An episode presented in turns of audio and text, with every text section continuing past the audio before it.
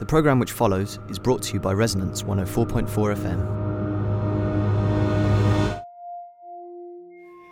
Good afternoon uh, and welcome to Isotopica here on Resonance 104.4 FM on your London dial. My name is Simon Tyszko and on today's Sonic Detour, I'm really happy to introduce you to a series of conversations. This is part one of many, I hope to come, with Godfather of Performance Art, Stuart Brisley. Um, Stuart's work spans over 60 years of continual practice. Stuart's work is very firmly rooted in a strong political and questioning belief. There's so many ex- expletives, superlatives I could throw at Stuart. I'm a great admirer of his practice, but I think it's best if I leave the words to do the work that I can only touch at. So, Without too much of an ado, I suggest you find yourself a comfortable spot, pin back your ears, and welcome to this brief introduction to the world of Stuart Brisley. I do apologise for the creaky table, but I'm sure you'll agree it does not detract from the words you're about to hear. There's no way. usual. There's absolutely no usual. There's no usual. No okay. usual. Well, all right. Then let's just start. Yeah, exactly. We'll, yeah. we'll leave that that. Um, Right. it's fun. I, was, I had uh, a friend um, into my studio. We were talking about various things, and one of the things I was telling her was about Ghost Dance, the film. Oh, really? And Ghost Dance was where I first came across your practice, way back when, when it was first released, and it was shown on Channel 4. And I remember seeing it late at night on Channel 4, which was a quite often a window into a fabulous world. I can't imagine that there's TV like that now. And I wasn't practicing as an artist then. I was kind of lost in my rock and roll drug years or whatever. And I remember watching Ghost Dance through one eye because I was quite drunk at that point usually. But seeing it again, going, my, there's a world out there that's really interesting. And it was through I screened that at an anarchist, really free school project about two years ago, three years ago now, to a group of really quite young political activists, students, and interested people. Uh, it was incredibly well received, really interested, dynamic, sparked off a flow. And that was around the time, I guess, when I you know, um, started thinking about your work again and came mm. back in contact. So it's really nicely mm. flown around mm. with all sorts of touch do you, points. Do you know Ken McMullen, the guy I don't. I'd it? love to know Ken McMullen. He must yeah. be. Yeah. Well, he's around. Yeah. For sure. I haven't seen him for a long time, mm. but um, yeah, we're not really in contact these days. Mm. But um, yeah, no, that was. Uh, and it, there was another film that he made, an earlier film, which was um, which was a really interesting one. I've forgotten its title, but um, how to describe it. Uh,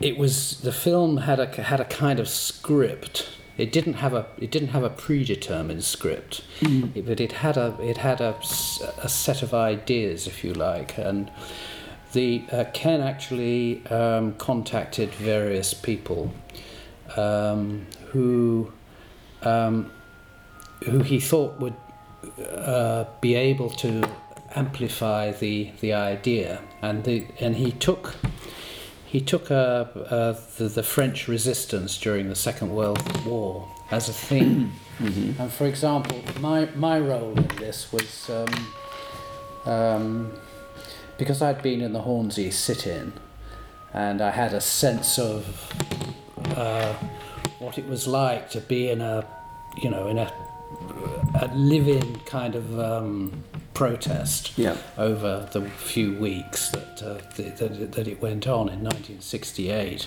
I based my character on that, and um, so I, I became a particular figure in relation to the other figures, and they all had different personas that they developed themselves and the, the film actually brought these different personas together through the the fact that we were all in the resistance. Mm-hmm. beautiful. And uh, so there it was a, almost like a lot of a series of psychodramas. And um, if I I'll, I'll find out the, the title and um, but it was a very interesting. It was a, it was an early film by Ken. It was Mm. before Ghost Dance. In fact, it might have been the one before Ghost Dance. And I remember a man called Arnold Linken, who was a psychotherapist, I think, at University College London, who was also a, an advisor on the film and and so forth. And we, we, we all went off into a, into the country and uh, to a to some house somewhere and then. And, filmed the whole thing and then and then it was um, and then it was edited. Mm-hmm. Um, the other artist I remember very well was uh, Mark Shamovitz, who, who was involved in it too, and um, uh, so it was a kind, it was a really kind of. Uh, a way of actually thinking about how to how to make how to make film almost like as a, as an event as a performance as a as a you know a set of actions rather than you know thinking of a script Yes. you know etc etc Yeah. you know so it, Appro- it was a much more kind of um, uh, exploratory kind of process What sort of year was that? um, it would have been in the 70s. Mm. Yeah, it would have been in the 70s. And then, then came Ghost Dance, um, as far as I remember. And after that came, with him, came Zina, uh, who was the daughter of Trotsky. And, um, the, and he, he then moved into, you know, like full feature film Mm. activity for a while. And um, he's, uh, I think he's now teaching at uh, what was, uh, maybe still is, the London School of Printing. Okay, that's interesting. Yeah, yeah. Definitely worth worth worth talking to him at some point. Yeah, yeah. Pre- previous to that, he'd filmed Beuys and um, and Kantor from Poland, and uh, Mhm. you know he'd uh, he was an art student at the at the Slade where I met him, and Mm. um, and um, he was also very much involved in the in the '68 um, you know art school protests in Liverpool, and um, he, he was I think he was probably the key figure in that in Liverpool. So so he, he had a kind of uh, interesting background, Mm. and um, uh, also he you know, is it in Ghost Dance that. Um, that, that, that Derrida appears? That's right, yeah. that's right, yeah, yeah. Mm. Because the phone rings and Derrida picks it up. That's right. Yeah, yeah. Chats yeah, away. Yeah, yeah, yeah, sure, yeah. I mean, it's it's um, there's a lot of the, the film is mostly improvised, isn't it?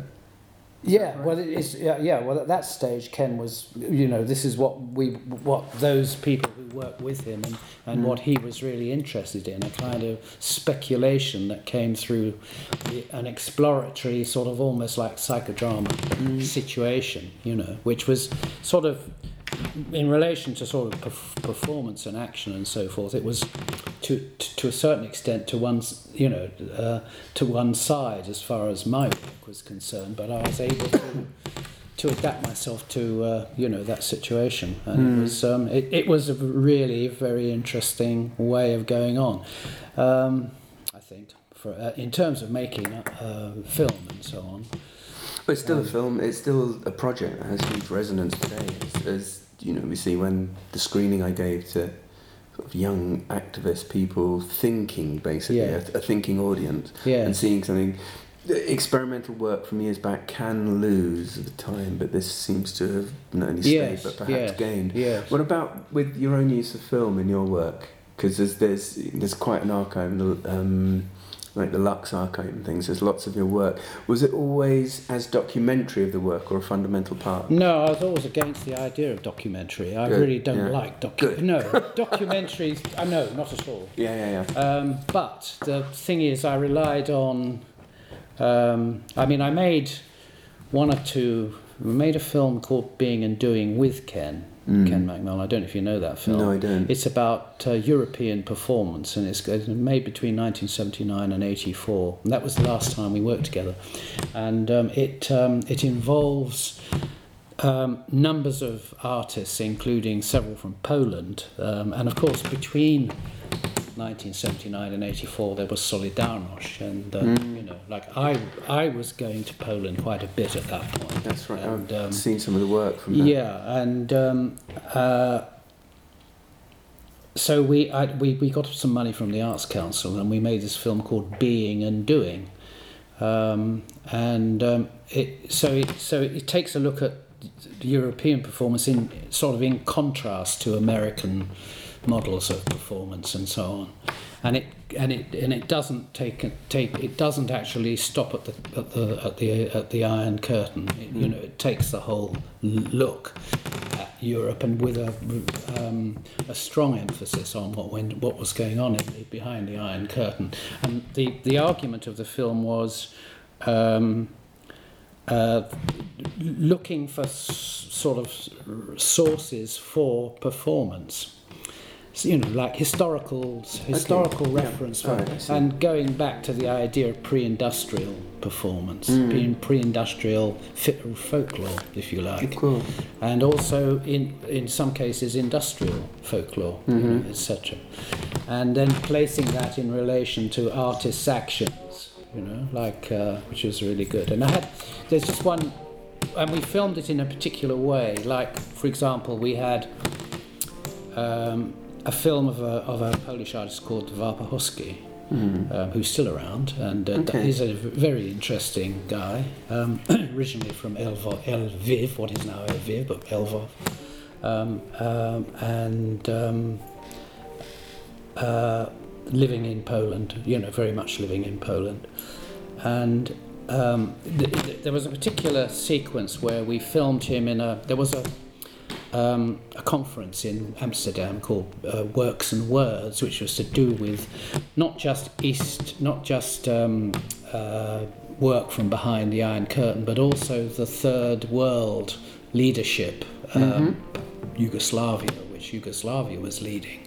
So it was, it, which was separate from the Soviet bloc Yes. you know so within the conference was this kind of um, tension between these different um, Of course. people coming from different contexts and um, anyway one we we filmed um, and uh, then we put a t- put a text to it and the text was and that Warpechowski did something called electrical love story right which is him with a loads of light bulbs and things we needn't go needn't go into that that was what it was Sounds like heaven. It's- yeah, it was a you know particular thing, Uh-huh. and um, and uh, uh, the text actually is made up in two parts. One, my accountant of the time, um, who went to no, actually this was shot in the Battersea Arts Centre. No, not no.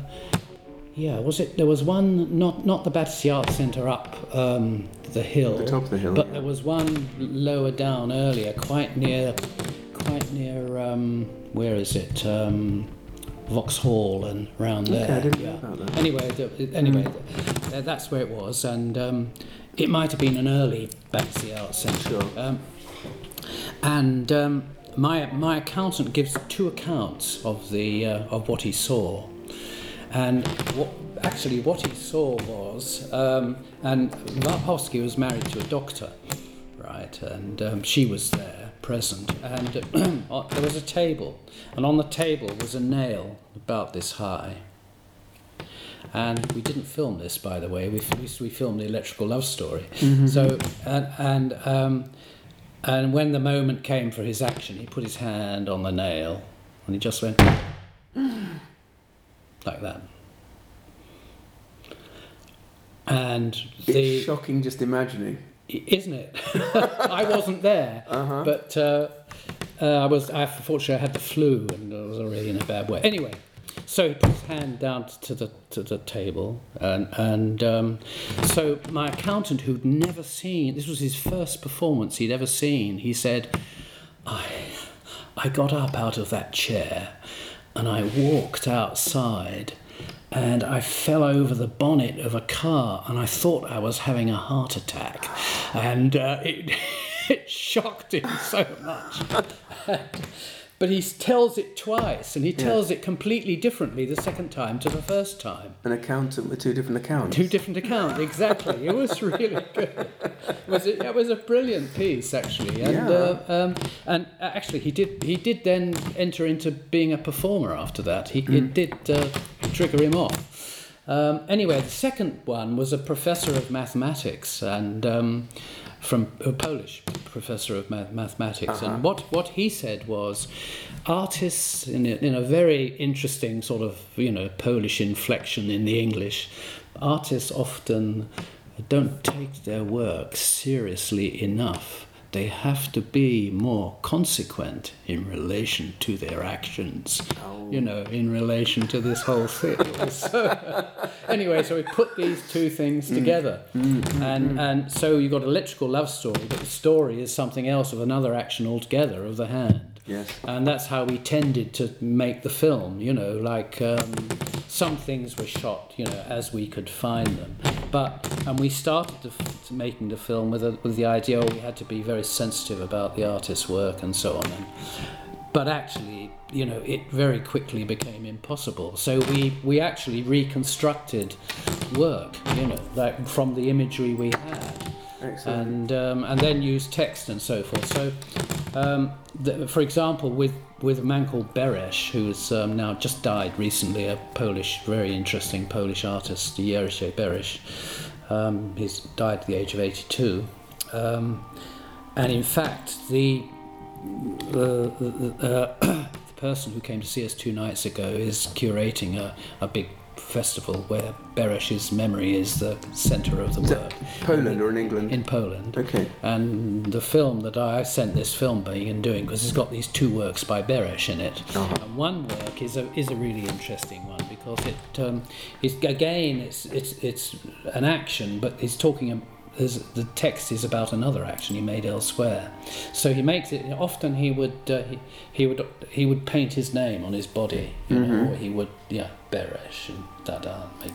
Anyway, in this particular in this particular work, he did a work called Political Mess, and um, he he had uh, and it's, it's curated by an, uh, an Anglo a, a Polish English artist called uh, Marysia Lewandowska. You may know her, and um, I think uh, and um, she. Um,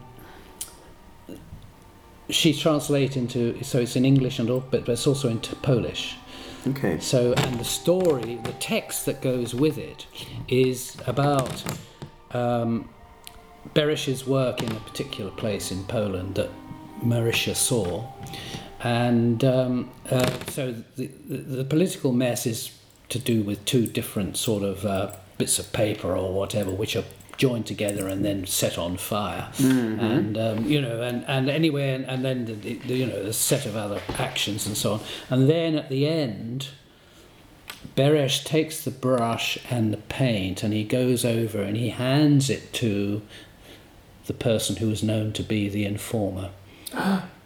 right? So at every, and of course everybody else knew who the informer was. So every every t- when I used to go to Poland, uh, in, and uh, you know, and people would say, "Yeah, watch out for him. You know, he's the informer." Yeah, yeah, they all there was always an informer. There's always. Yeah, and they and they knew who he was, and they, who it was. It might have been a woman or a man. Mostly it was a man. And um, so this this this um, this work is then put in the context of the ber- of, of um, the um, uh, uh, when when when was it? It was 1981 when when martial law was declared, and um, and then you know like a lot of activities in Poland were wiped out, and artists actually were. Uh, it turns out were, were were kind of looked after by the Catholic Church, which kind of opens up all kinds of difficult Oh, questions oh, oh, no, about yeah, yeah, yeah. All that's, kinds that's, of a theme I'm actually, yeah, it's something I'm exploring at the moment in Yeah. various ways. because Yeah. The, the, Catholic Church is so reactionary, yet they were the resistance. They Yeah, were exactly, the symbol of the yeah, resistance yeah, in Poland. yeah, I think we see that now, but that's that's another story for another time. Yes, quite. So anyway, um, uh, so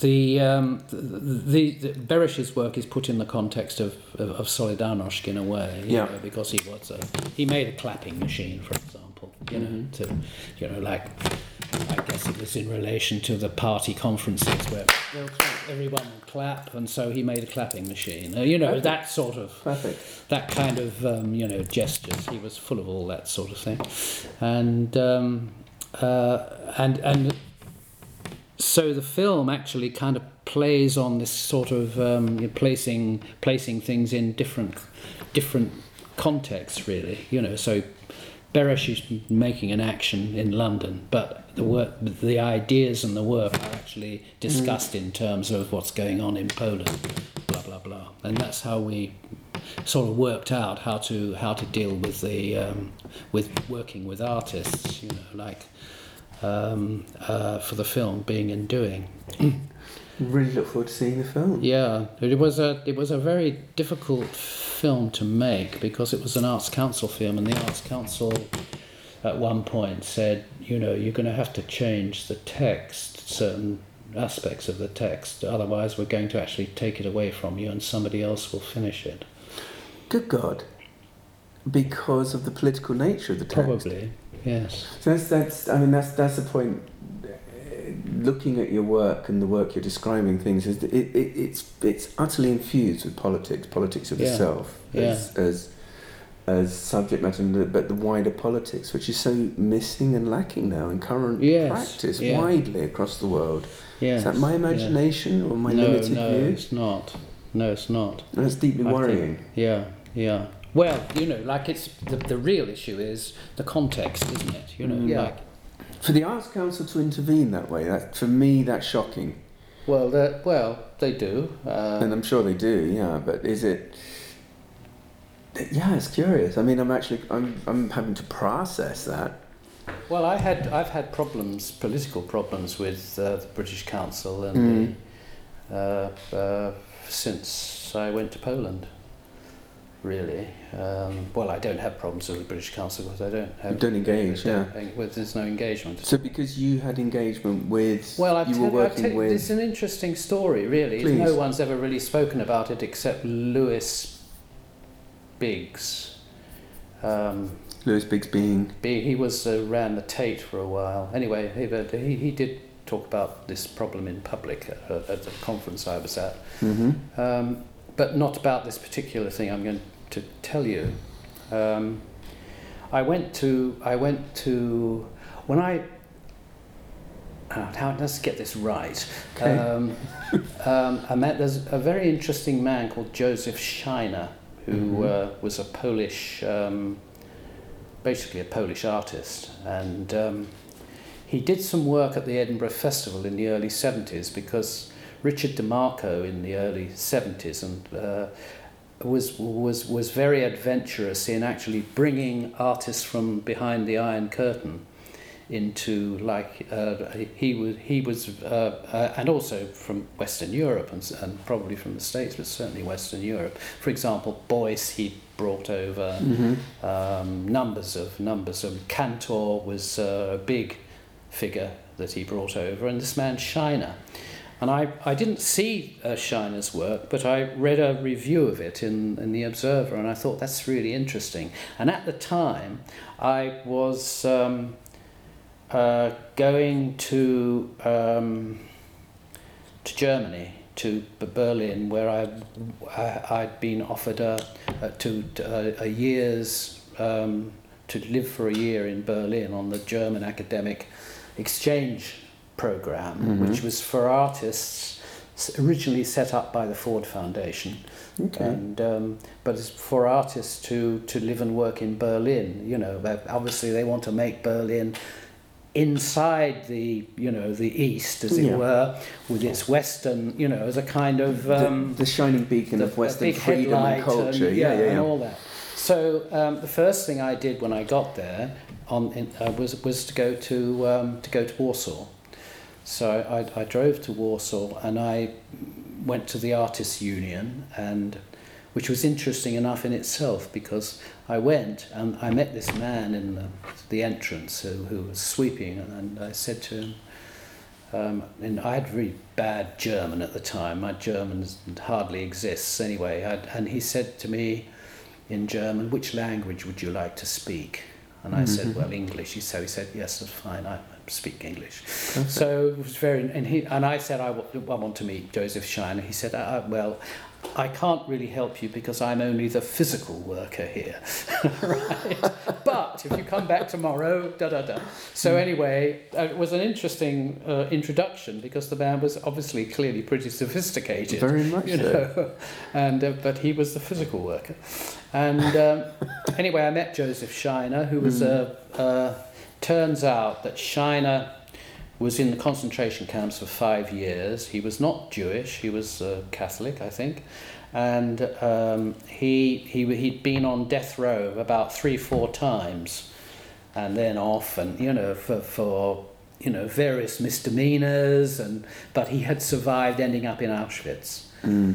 And um, so he had a really extraordinary life. And I didn't know, I knew he'd been in a concentration camp when I was there because his number was on his arm. Okay. But I didn't know the story until a few weeks ago when uh, um, Andrew Mummery, who was the person I work with, the dealer, actually went to Warsaw and came back with a catalogue of Szajna's work, and there was the biography and this detailed history of his life, you know, between 19... So you didn't know that when you were working? I didn't know, I knew he'd been in a concentration camp, but I didn't know how long, or I didn't know Yes, yeah. yeah, uh, but his work was absolutely full of it because Mm. when I when I he invited me to go to Poland for six weeks, and to to make work.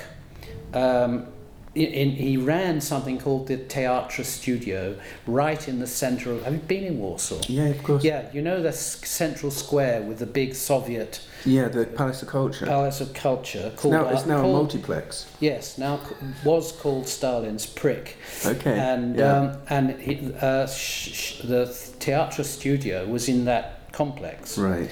And um, so I was invited to come for six weeks, and um, in, which, in where I was expected to make work, and which has just been shown at the Tate, by the way, and um, and um, and then you know I was invited to do various things. What I didn't realise was that um, that Szajna was very close up in the uh, in the in the communist hierarchy, and was very close to Gierek, the then president, Mm. and um, so this was a very official place, and I had absolutely no idea what I was getting into, if you see what I mean, and. Um, Anyway, so it had a high status, this place, but uh, within official communist so, circles, as it were. And um, the what happened was that um, the, the the invitations went out, and one invitation went to the British ambassador. Mm-hmm. And one of the reasons was that the ambassador's wife had been a student at the Slade in the long distant past. And um, so uh, the opening of the work was this action that I made, naked, with no hair, shaven, everything shaven, completely shaven. And the, the, the, the, uh, the ambassador, as uh, I was led to believe, was completely incensed by the whole thing.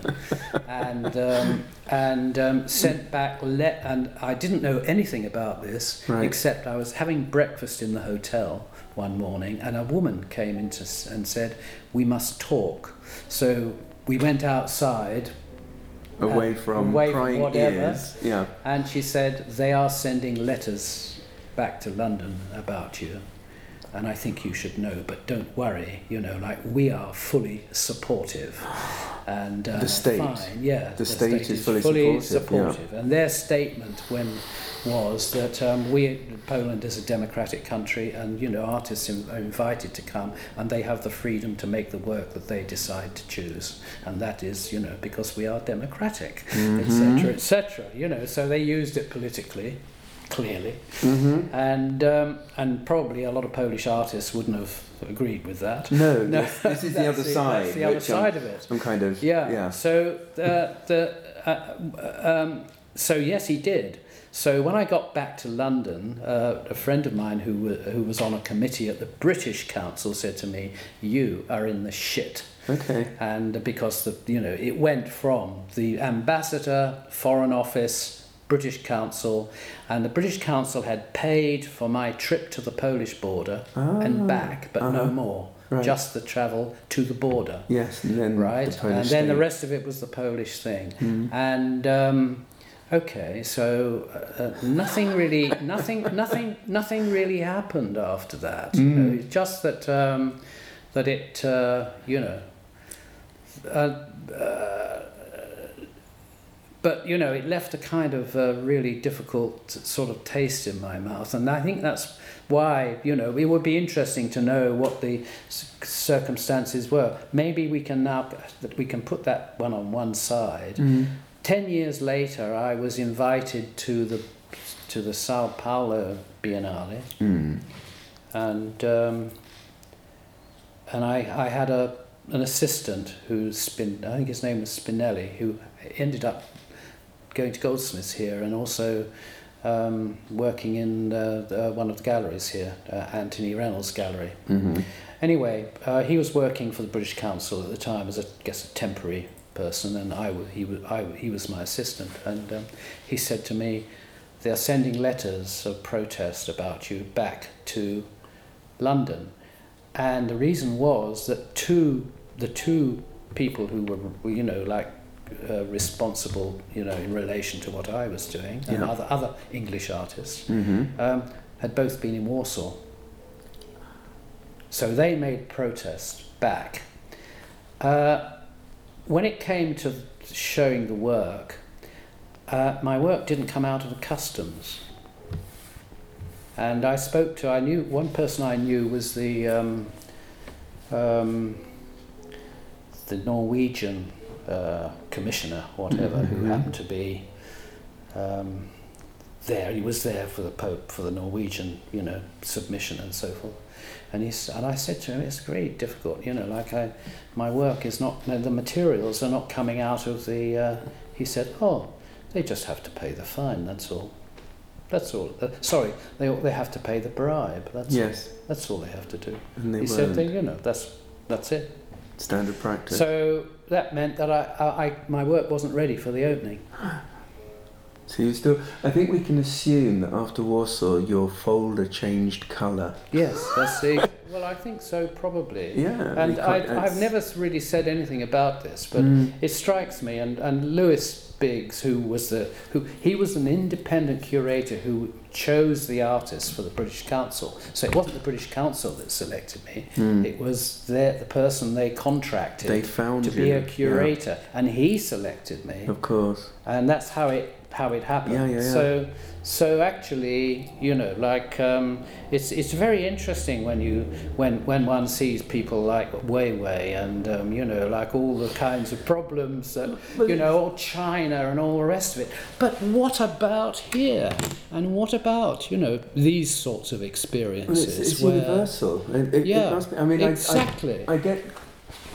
I go from feeling empowered as an artist and think we need to work politically this and the other, and to think what little fish we really can be, you know, in these systems we don't know. A discussion I was having with, um, he's a sound artist in residence at the Science Museum at the moment, Alex. Oh, I was going to say Kowalski, but it's not, and I do apologise, Alex, if you're listening, because I always get the name wrong. Um, he was telling me some fascinating stuff, which I'm going to jump on research wise, and it's about the early Soviet avant garde sound artists. And there's a book come out recently, um, Sounds from Z. And there was the most amazing, the, the stuff they were doing were sort of uh, before the futurists, before Daphne Oram and her Oramics machine and things, where they were working with film sound, painting sound onto film strips, and and it, it, amazingly creative avant-garde. And the avant-garde, when Stalin came in, were arrested, not just arrested, not just suppressed, but tortured and killed. They were just wiped out. So a generation of avant-garde artists. So when we see the hypocrisy. I almost got caught up in that as your in your story of going rah rah rah for the Polish state, supporting the freedom of the artist. I'm thinking, yeah, but hang on, it's still the realpolitik going on. You know, how many Polish well, artists very, were suppressed? It's very interesting because um, I, I met a. I was in Łódź not that long ago. Okay. Uh, a few months ago, and um, I met. Uh, uh, a, a curator called Pavel Polit, who uh, and he he knew all about the this work I'd done in. Well, it's very well known in Poland. This mm-hmm. work that I did, 1975. How many Western artists were going to Poland? Not that many. Mm. There was one gallery um, uh, that, that did did invite people to come, but it was mostly to do with a kind of that, that a particular aspect of um, of um, conceptualism, and. Uh, uh, and um, so there, there, I forgot. I'll remember the name of the gallery in a minute. It's very well known in uh, you know internationally. Mm-hmm. Um, but um, there are really very, very few, and none, of course, necessarily high up, ending up in, in a position that I found myself in accidentally, as it were.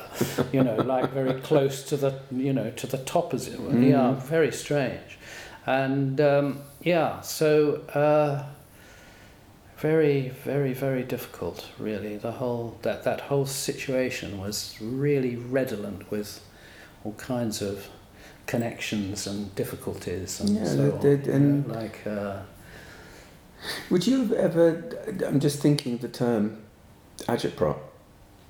Very 70s, 60s, 70s time. It was, it was, I mean, they used to be in city limits and maybe even Time Out. I can't remember a, agitprop section. Would you have used that term in reference to your own work? Did you think of that term because it's it, it seems very much on that tip, but that was a kind of no. Um, it, uh, when I when I that, when I uh, first started making actions before you know act, uh, events later called performances from 1966 when I uh-huh. first started to do that, and. Um, and um, and I got I, I was already you know become sort of committed uh, to the left and was from an early stage on mm. um, and um, I there was a very interesting um, exhibition that took place in Stockholm probably in the late 60s called Poetry Must Be Made by All and I have the catalogue to that I have it to this day and that catalogue um, is about Soviet,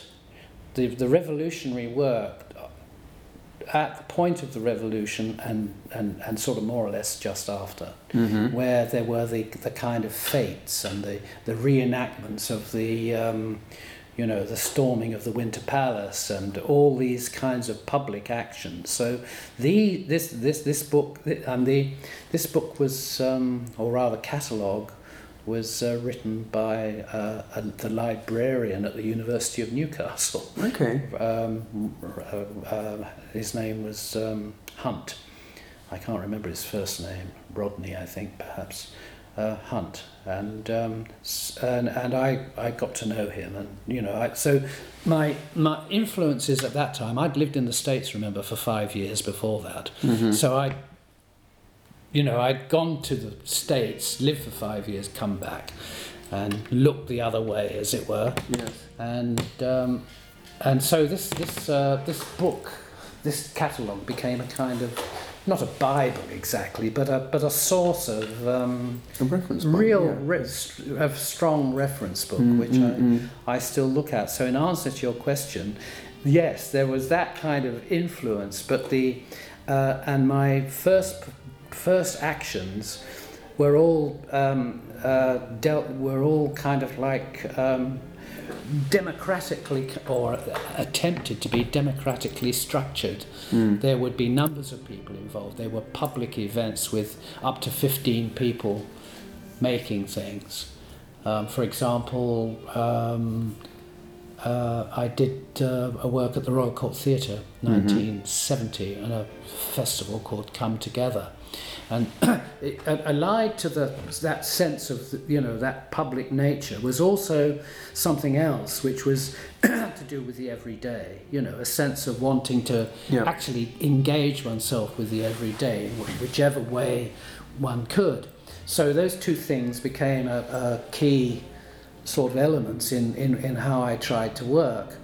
And uh, in, at the Royal Court, I, for example, I would, I would take, try to take the most simple things that everybody knew about. If you went to the theatre at that time, the first thing that would happen to you before the play started was that the national anthem Oh my played. god, of course. Right? The national anthem was How played. appalling. So every yes, okay. So I, my work with ten people, and I would I would actually a bit like Ken McMullen later. I would actually contact numbers of people, and then I would say, look, can you do X? Can you do Y? Can you do Z? Hmm. Anything else you want to do is up to you. But if you can do this, then you know we can we can actually have a contract and we can. So I would then have a, I would then have ten people, including myself, and that we would all have different roles. The others didn't know what the, the other roles were going to be Okay. necessarily, but at the same time you could also do your own thing, as it were, uh, uh, open, you know. So it had that sort of openness about it. So it had a co- it had a kind of core if everybody agreed and did it, which they did actually, curiously. And um, so in this particular case, we started the program with "God Save the Queen." So we all s- stood stood God save the, the the stage was sort of pushed out into the into the audience, you know, like pushed beyond the proscenium arch thing, Sure. that rail. And um, so we start with God Save the Queen, and everybody stands up. We play God Save the Queen again, and then we try to stand on our hands. Most of us can't. Um, we, we play God Save the Queen, people stand up, some people don't. People start to talk. We play it again Uh huh. People start to sort of, uh, you know, mutter. Some people stand up, some people leave. da da. We play it again, and um, you know, we played it to death, absolutely to death. Really right? About messing with their heads. Really right. So then came after that. I took it- the sentence from every sentence from the from from the text of the national anthem, which in the second verse talks about putting down the Scots, for example, in a you know in an early version, relatively early version. I think it was then still common. So God save the Queen. Well, do you believe in God? You know, Mm-hmm, right? Why, and why should the God save the Queen? Which Yes, Queen? Which queen? you know so this so we kept people start to shout people are shouting and you know and and we and at the same time something is being built on the on the stage which is a, a big construction made out of metal tubes you know like, like a Meccano set. 17 feet up there's an office chair eventually plugged in at the top. And um, so I go through the whole process of talking about all these, uh, asking questions about the, the, the, the, national anthem. Mm-hmm. And then, uh, this is taking time, of course, and people are, there's lots of banter going on. Confusion people all round, are doing I right. think. Yeah. I climb to the top of the to the on sit on the sit on the uh, office chair and vomit to God Save the Queen, right? God Save the Queen is played, right? It's down, you know, uh, and um, anyway, so that really, I suppose, ended that, you know, like. Uh, I wish, I wish, I wish my smile would transfer onto radio. It's a, was a it's a beautiful. Piece. Well, anyway, so what, what happened was Mhm. I had been a stagehand at the uh, the Royal Court, so I knew what went on in the back. Yeah. And um, although I'd been fired from it, uh, my job, anyway. Um, so I went to the round to the back afterwards, and there, there are the guys and everything. And I said, "Look, I've, I've come back because I'm going to um, clean up the mess." And they said, "You're not touching anything. You have defiled the theatre. You have defiled the theatre." Uh huh. And and I and then they said, "And what's more, you're not in the union." I said, "Fine. You've got three nights of it." Yeah. I mean, that's real conflict, isn't it? Because on the one hand, they had their socialist union but they were defending the Queen with it. That's right. Oh, Exactly. you messed with their heads. Not long after that, the national anthem was dropped. Surely, I mean, it's, I- yes, it's I mean, around was- that period. Yeah, yeah. same it time that yeah, this was censorship? 1970. Okay, when did censorship and the national anthem? Did I, they go at the same time? I don't know when it, but it must couldn't have lasted much longer. No, it was just Um, crumbling, um, wasn't it, at yeah, that point? Because yeah. there's, there's something about the, Yeah. the the work you're talking. It's very iconoclastic. It's very just knocking yeah. things So down. So the thing is that so the whole idea at that point was Mm. actually working with numbers of people. yes, okay. and actually you know making it an inclusive Mhm. and lateral kind of event which i which i did you know but so i had this kind of um it's i mean i think it started from when i was when i lived in the village and uh, as a kid during the war and toward, towards the end of the war we used to have these these kind of entertainments at christmas and they but they actually like like happenings Mm. all kinds of things would take place you know Mhm. like lots of you know obvious things like women singing songs and reading poems but all kinds of other wild things people are coming in through windows and you know out Yes. and you know all How lovely. lovely yeah really good Mm. really wild things and i think it sort of that was a trigger in a way as well so you take these two th- you know the, the, the, the soviet experience of um, just after the revolution and the idea of this you know new world with a you know a, a, a new way of doing and looking at things and so forth which um, uh, I, I was very much in, involved with. And I the another connection I had to it was an earlier sense of an, an interest in constructivism which of course connects to it as well.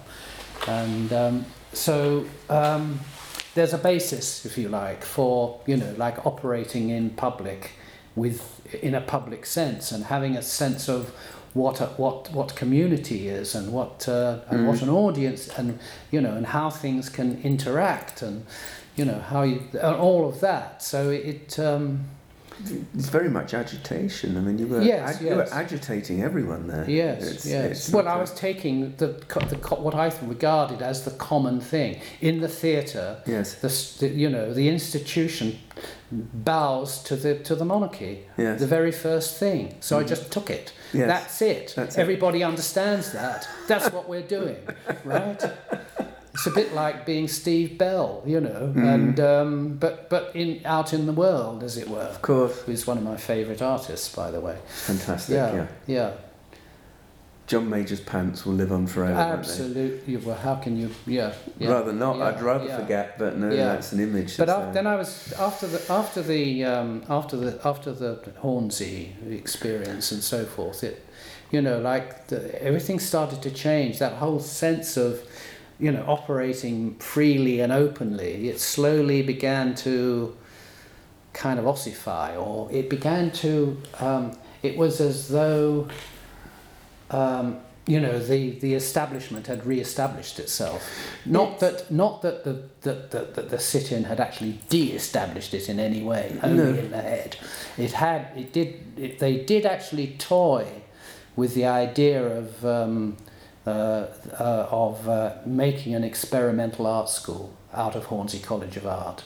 The minister who was um, is now in the Liberals. uh, I've forgotten her name, but she's an old lady now. And she- Shirley Williams? Yeah, Shirley Williams. Okay. Uh, there was definitely, uh, you know, uh, an, uh, uh, serious thinking on the part of the government about, um, you know, having a having a, a, an exploratory, you know, c- c- uh, college of art as a way of actually coming out of the Mm. sit-in, as it were.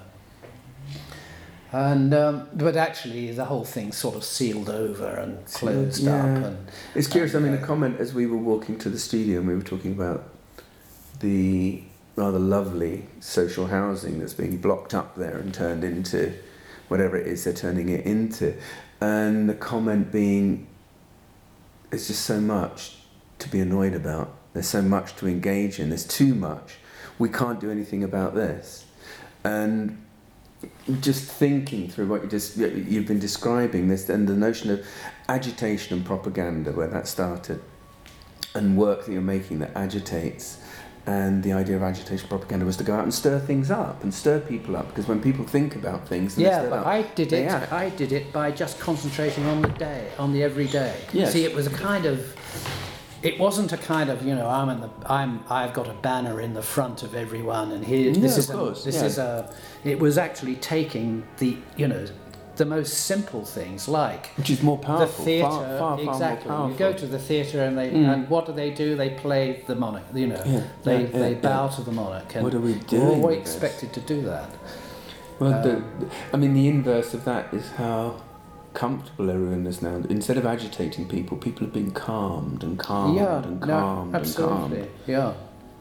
I can tell you that I mean, if we're going on this route of you know irritations and um, Why not? yeah, let's let's go to um, February 1968, Okay. um, and um, uh, there's this guy César. You know César Baldaccini is a, a, a French artist, um, uh, interesting guy, um, and he was coming to do a big performance at the at the Tate. Mm-hmm. There was only one Tate at the time. Of course. Uh, and um, and he said we should um, we should go along, you and I. And I said, yeah, okay. So he said, and I've got some walkie-talkies, so we can be BBC um, people. and um, and so we, we had these walkie-talkie things, and we, we got in. And um, but we didn't. We had no idea what we were going to do. We were going to do something, but we didn't know what it was and we started to look around and you know then and we you know we ended up downstairs seeing what we we're looking for looking to see if we could switch all the lights off something like that something really banal because you know like how do you start with an idea yes. and um, uh, and then people began to get suspicious, you know, so we, we, we withdrew and we went into the main place. 800 people had been invited, and it was an evening dress affair. Okay. And, um, and César, uh, I, I'd been teaching at Hornsey at the time, and I'd been introduced to this um, new material. It was expanded foam, you know, expanded Yes, polystyrene foam. Fabulous. And, uh, you know, like it ex- expands 16 times its own size. It's fantastic. And, can, and of course, it's highly inflammable. and um, uh, so there, there's this big, uh, the big hall, uh, and there are 800 people. And so César is tipping out these big drums of mixed polystyrene foam. And of course, it's all expanding in red, yellow, and blue across the floor of the whole, you know, Tate.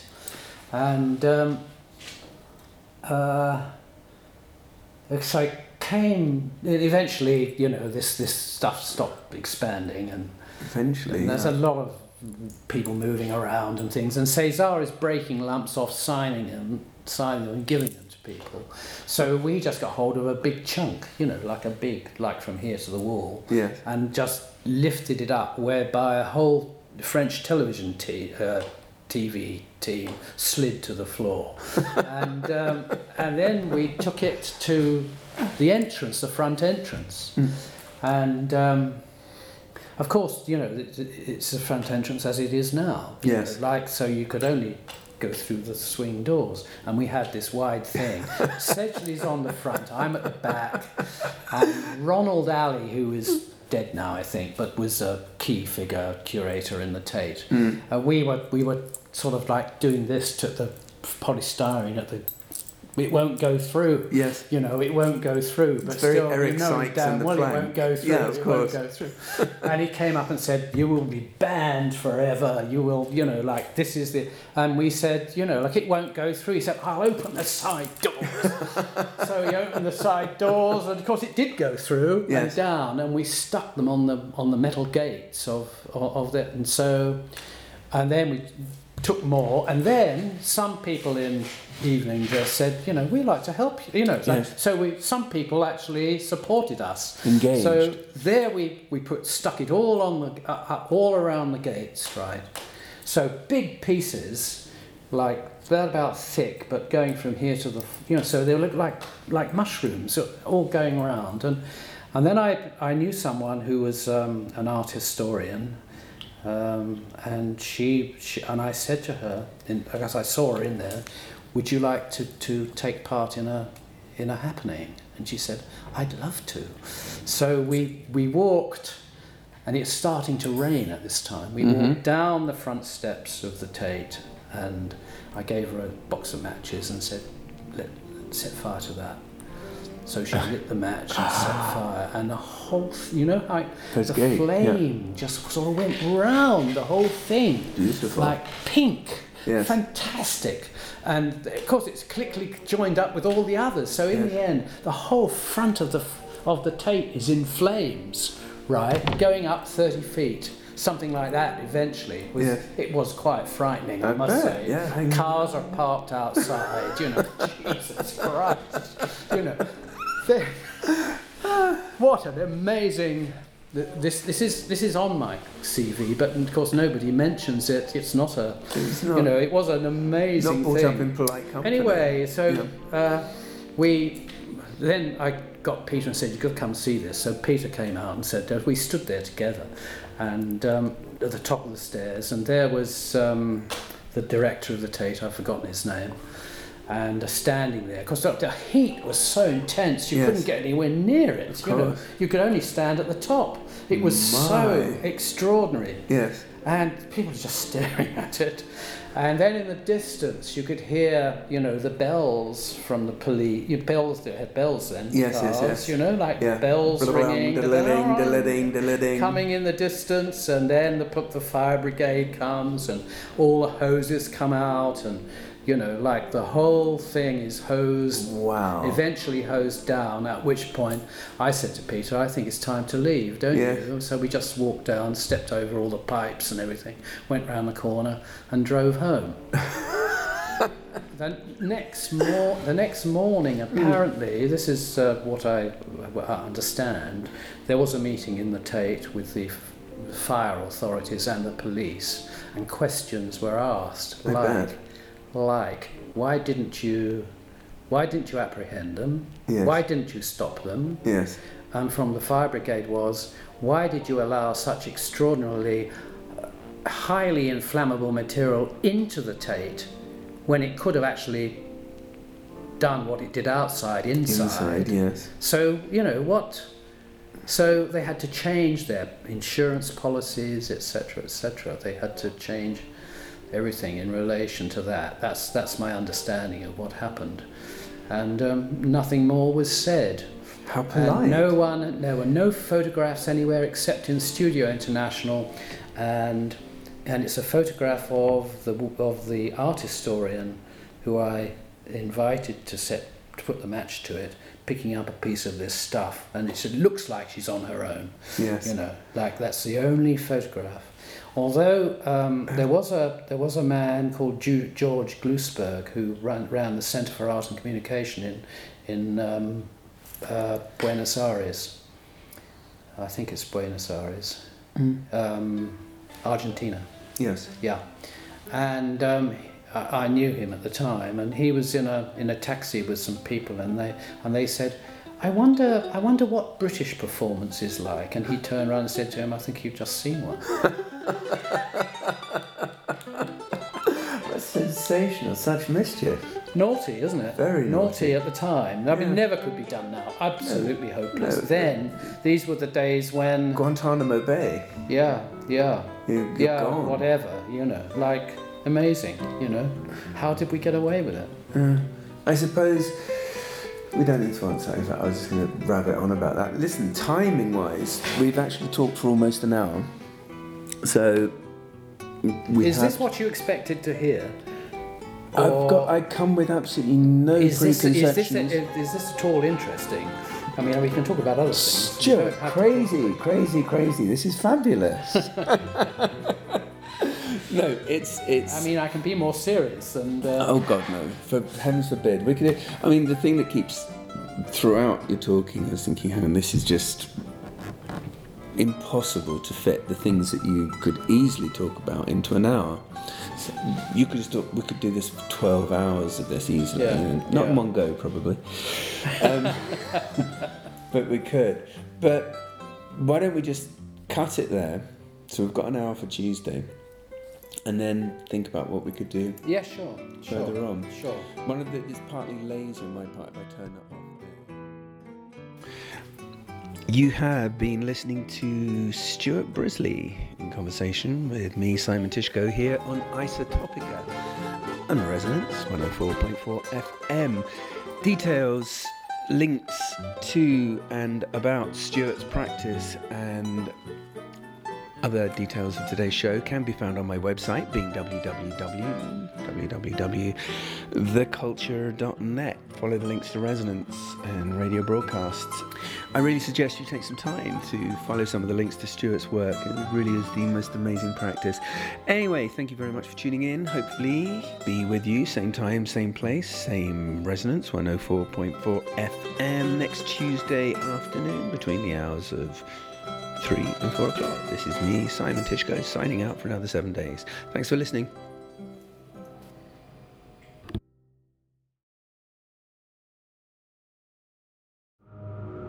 This program was brought to you by Resonance 104.4 FM. Visit our website at resonancefm.com to hear our vast range of original 24 7 broadcasts.